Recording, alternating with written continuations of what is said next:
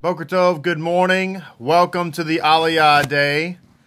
I am glad to be with you this morning, and I hope that you are glad to be with me as we have the opportunity to dive into another Aliyah episode as we are studying Parashah Nitzavim. So glad you're here, Baruch Hashem.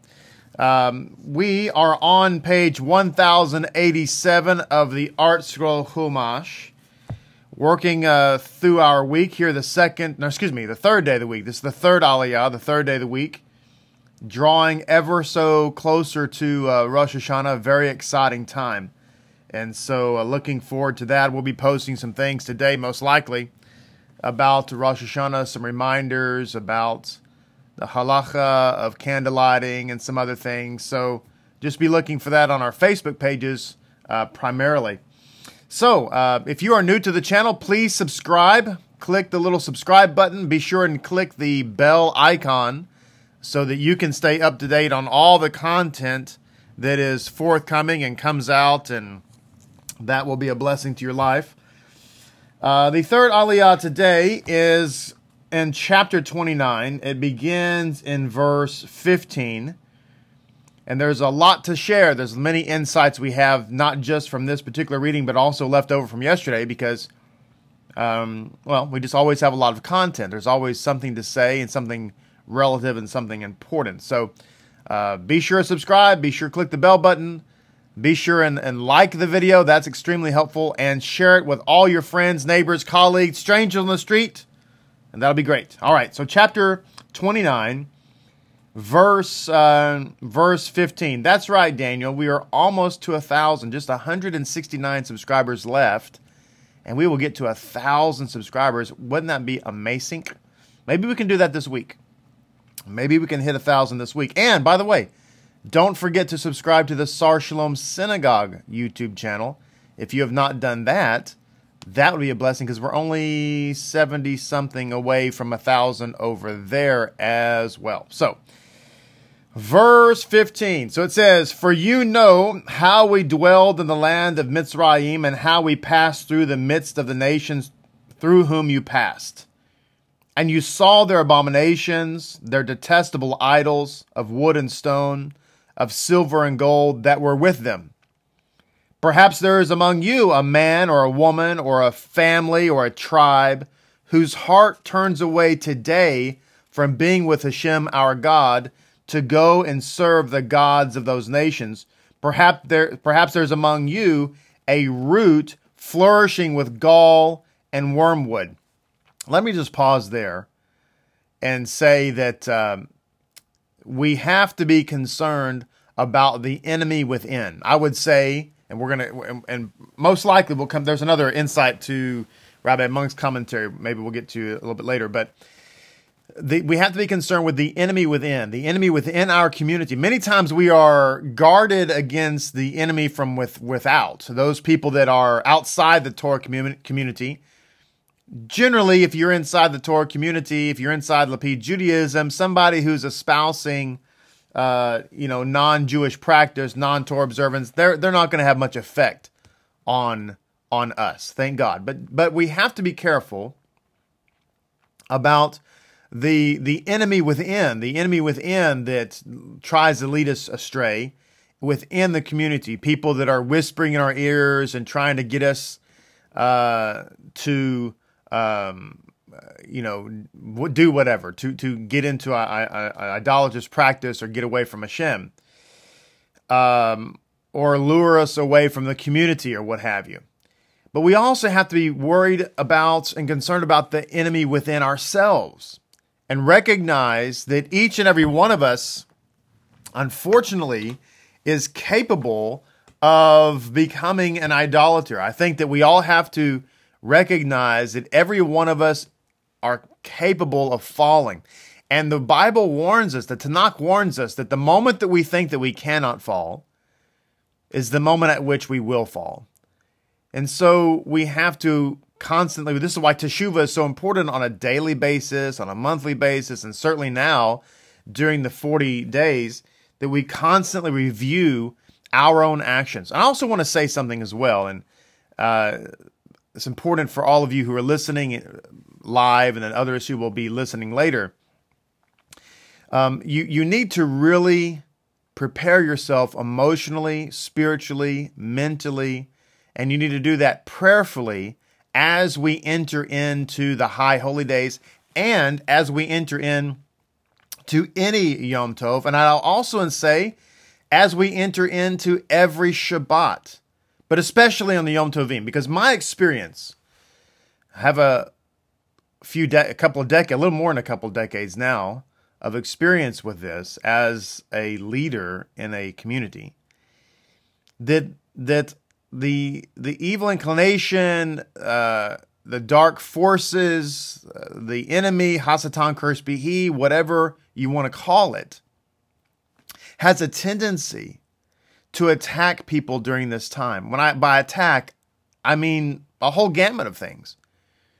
But one of the ways is try to get us agitated. You know, the sages have talked about this. They say that on Friday, Hasatan, cursed be he, attempts to agitate families, agitate ladies, agitate men, to get them to enter the Shabbat in a frustrated, agitated, angry state, God forbid, with a makhloket, with argument, and you come to the to light the candles and you're frustrated and you're just huffing and puffing because there was so much stress in the atmosphere. So the sages talked about how the enemy constantly does that because he knows that there's so much power in the Shabbat, there's so much power in the Yom Tov, that he doesn't want us to be able to access it. And you cannot access it if you have a lack of joy or if you're full of anger. So it's a reminder to all of us, to each and every one of us, to be especially guarded on Fridays, not to get frustrated. And listen, you know, I know some of you don't know how to relate to this because every Friday, the birds bring you the clothing that you're going to wear, and little beautiful, pretty animals like bunny rabbits come and they bring all of your food, and you float down to your kitchens on a cloud, and you don't know what I'm talking about. And for those of you that have that blessing, Baruch Hashem. But for the mere mortals among us, we have to be especially guarded on Fridays. But this also goes for Yom Tov, and especially now. So I just want to throw that out there, that we have to really be prayerful. This is a time to be peaceful, a time not to be agitated. If something is agitating you, this is a time to take a step back and count to 10 or whatever you do, to collect yourself, to be gentle in your speaking and so on. And not to allow yourself to get angry, but to really be on your guard, because I've seen over the years, many, many times, people kind of lose their proverbial mind during a Yom Tov, and it just seems to be a phenomenon. So we encourage people to be prayerful. Verse 19. Adonai will not be willing to... verse 18. I didn't read verse 18. Verse 18 says, and this is an important verse, so thank God I remembered it. It says, and it will be that when he hears the words of this imprecation, he will bless himself in his heart. Now notice it says, bless himself in his heart. How many times have we said or heard people say, God knows my heart? Okay, I know that I'm doing wrong. I know that I'm doing precisely what the Torah says not to do. But God knows my heart. My friends, that is blessing himself in his heart. Bless your heart, as we say here in Texas and the rest of the South. We are blessing ourselves in our heart when we say such things. Now, if you're reading along with me, you see what's coming. It's like this big train, and the light at the end of the tunnel sometimes is a train. It says, peace will be with me, though I walk as my heart sees fit. Ugh, yikes. That's blessing ourselves in the heart. In other words, I know I'm doing the exact opposite of what God wants me to do. It's clear. It's black and white. I'm reading it on the page right now. I'm reading it. But God knows my heart. I'm blessing myself in my heart, and I'm saying to myself, peace will be with me, though I walk as my heart sees fit. And it says, thereby adding the water upon the thirsty. So it says in verse 19, Hashem will not be willing to forgive him, for then Hashem's anger and jealousy will smote against that man, and the entire imprecation written in this book will come down upon him, and Hashem will erase his name from under the heaven.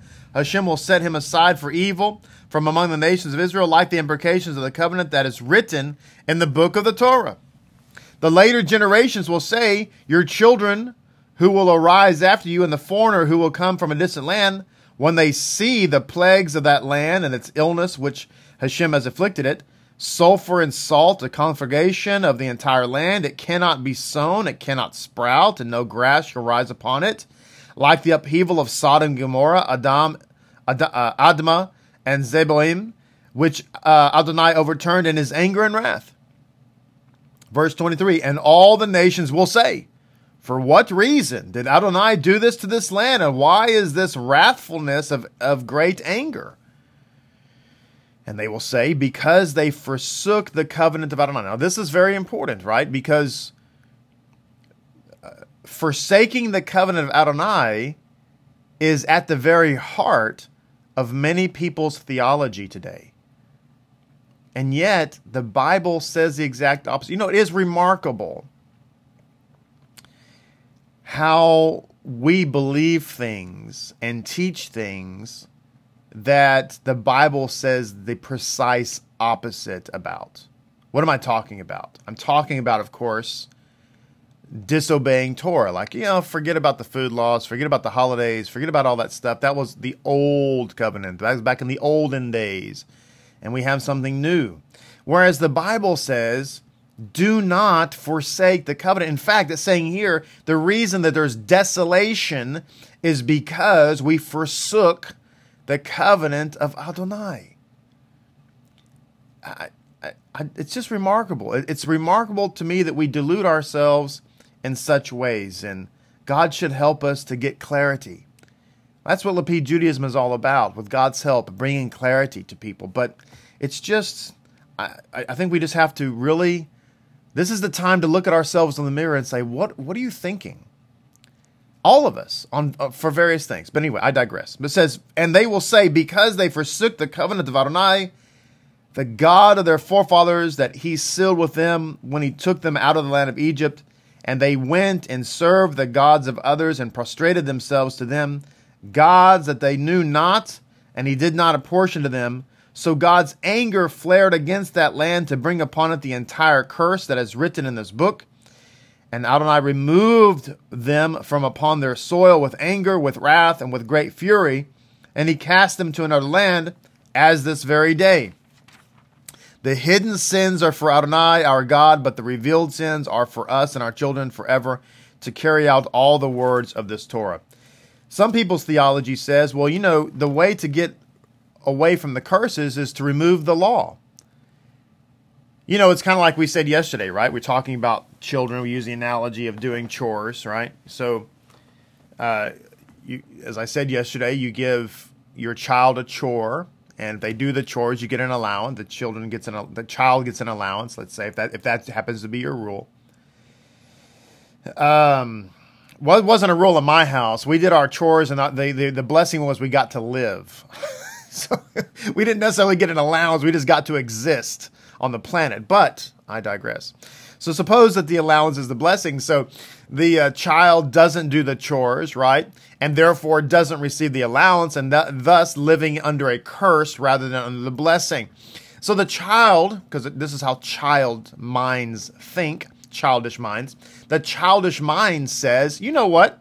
The way to solve this problem is to get rid of the law that says I have to do a chore. Therefore, I always get the allowance. Problem solved, to quote Inspector Clouseau. But that is not how an adult mind thinks. The adult mind says, no, the way to get out from underneath the curse is to obey the law of doing the chores, not to remove the law from you. And so we have to understand that very often in our theology, we just have a childish mind. We just say that the way that we want God to bless us is to remove from us responsibility. That's how a child thinks. But an adult says, no, actually the way to better my life is to follow the rules and actually do something that God wants me to do.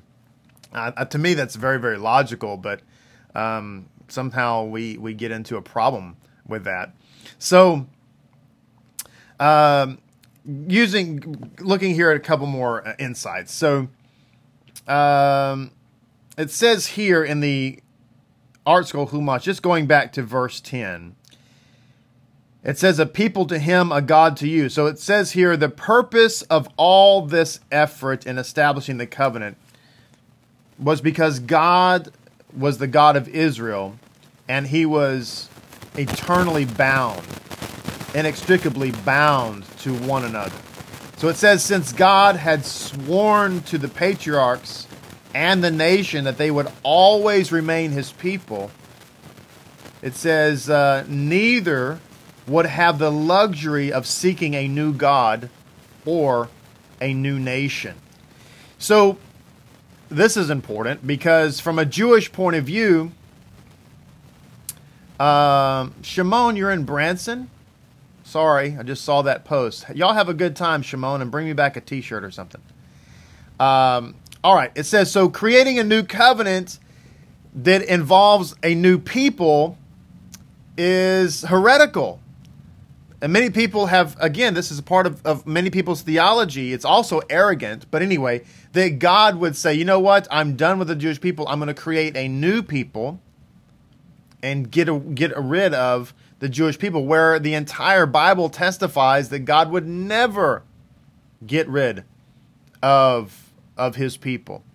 Remember when Hashem offered to Moses, and he said, Moses, I am sick to death of these people.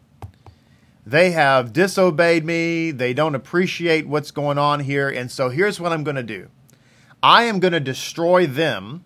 And Moses, I'm going to make from you, because remember, Moses is the Redeemer, right? He's very much a Mashiach of his time. And he's probably the prototype of the Mashiach. And so anyway, he says to Moses, I'm going to make of you a new nation. Now, what does Moses do? Moses says, oh no, Hashem, if you make a new nation out of me, right, then the nations of the world will say that you were not able to fulfill your promise. So absolutely not. In fact, not only should you not do this, but I would rather you destroy me, wipe my name out of your book, and save them. So Moses was willing to lay his life down so that the people of Israel would not be rejected, would not be lost, and God's promise would be fulfilled. Now, juxtapose that with the idea that Yeshua comes along, or let's just say Jesus, that Jesus comes along and says, yep, God, you're angry with these people because they disobey you. In fact, they want to kill me. You know what you should do? You should destroy them, kill them, forget about them, punish them, and make a new nation out of me.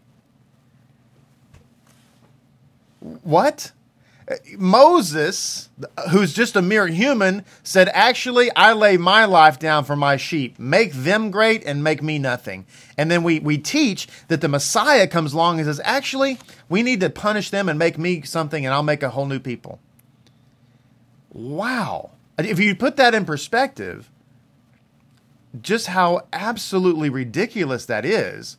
And what does it say about the Messiah? But it's not what happened. Yeshua, the actual Mashiach, came and said, actually, I choose to die so that your covenant can be renewed with your people. That is the actual story. So to verse 14, this is also an important insight we didn't get to yesterday. It says in verse 14, where is verse 14? He says, well, let me back up to verse 13. It says, not with you alone do I seal this covenant and this imprecation, but with whoever is here standing with us today before Adonai, our God, and with whoever is not here with us today. So this is a very important verse in the Torah, because it teaches us that all souls, some say all Jewish souls, and others say all souls, but let's stick with the Jewish souls for a moment, that all Jewish souls were present at Mount Sinai, so that all of us heard the covenant. All of us heard the voice of God. Now, this includes the souls of the converts, because converts are Jews too. So if you are listening to me today and you are either a convert to Lapid Judaism, you are going through conversion to become a Lapid Jew, or you are thinking about it, the reason that you're here, there, or coming is because your soul was present at Mount Sinai when God brought down his holy Torah upon that mountain. Isn't that phenomenal? Now, verse 15, we get into now our Torah portion, back to this concept of the warning against idolatry. So in the Art Scroll Humash, it says, the passage warns against an outstanding and sobering aspect of human behavior. Having lived in Egypt and having experienced the Exodus, having seen the futility of idolatry, and having seen all the decadence and all the worthlessness of those cults,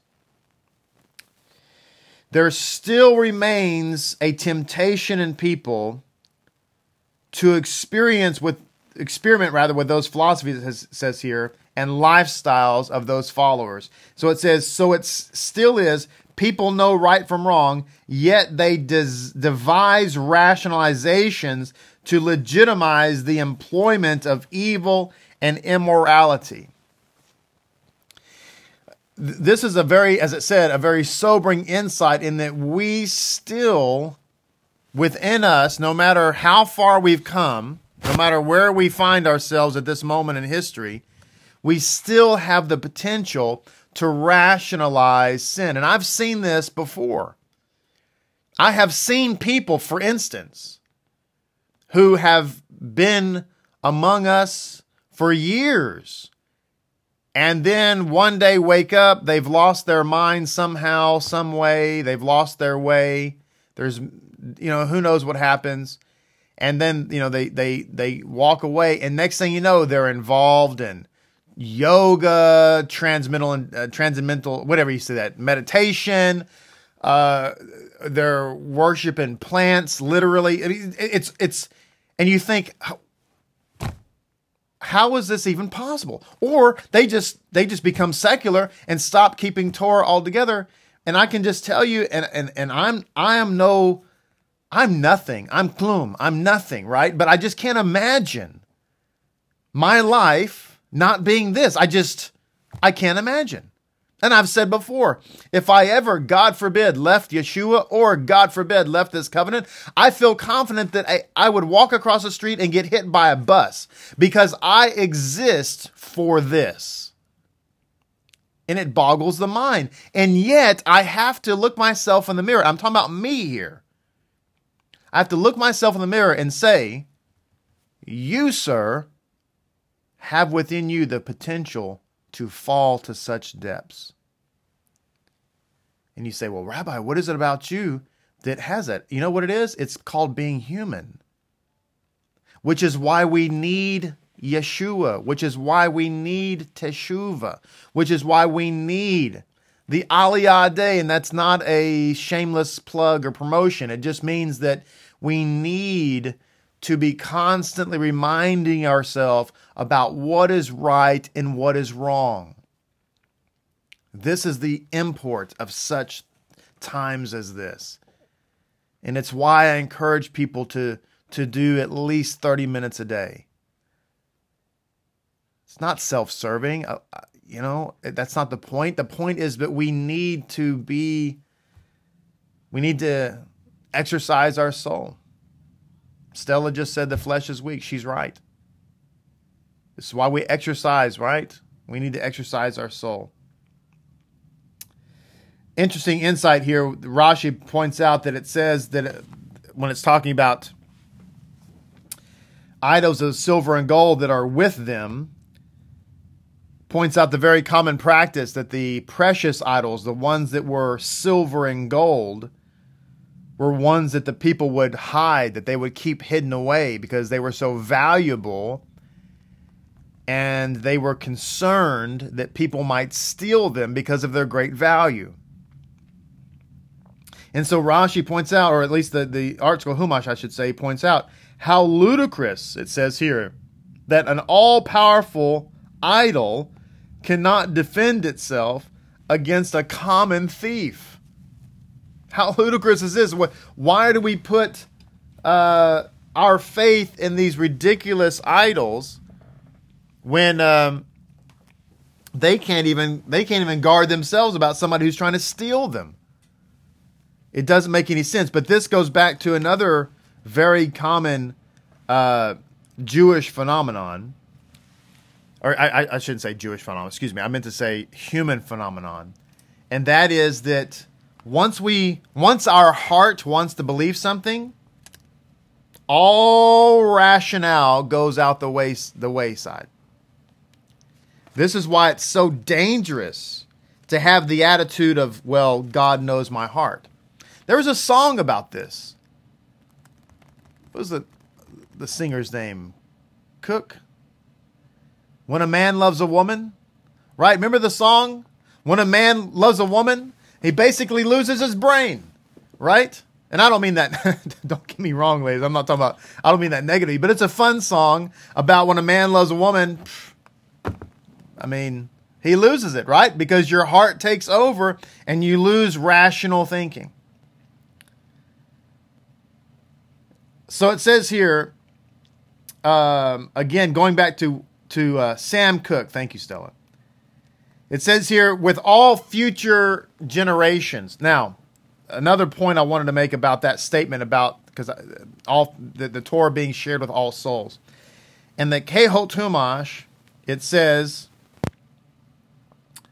was it Percy Sledge or Sam Cooke? I don't know. Now I don't know. It doesn't matter. I guess it does matter, but I don't know. So it says, with all future generations, the Torah transcends the limitations of time and space. Now, this is a very important concept as well. Just want to throw that little statement out there from the Kehot Chumash, because one of the theological ideas is that at a certain point in time, the Torah ceased to exist, ceased to be relevant, ceased to be part of the covenant, right? That's a theological idea. And that's very important that you listen to my wording. At a certain point in time, say time. At a certain point in time, say time again, that the Torah ceased to exist or ceased to be relevant. Now, the reason that is inconceivable is because time exists because of Torah. That time is a product of creation. Let me say that again. Time is a product of creation. You know, this is why they say that, the Torah is light, of course, we know that. And God is light, which is why the Torah and God are one, for one thing. But they say that if you could travel the speed of light, if you could actually advance to the speed of light, time stands still at that point because there's no time at the speed of light. So Torah created time, therefore time can never get rid of Torah because the creation cannot get rid of the creator, if you will. It's a very important insight, very important idea to have relative to our thoughts today. Well, there is so much more to share. I have many more tabs. But we're going to hold off and continue discussing this particular Aliyah and the fourth Aliyah with God's help tomorrow. So that's your cliffhanger. Come back. There's a lot more to share. There's something insight I want to share relative to Acts 2 with the renewal of the Torah with the Talmudim. Until then, I want you to have a wonderful, amazing, and beautiful day. Please be sure and subscribe. Like the channel, share it with your friends.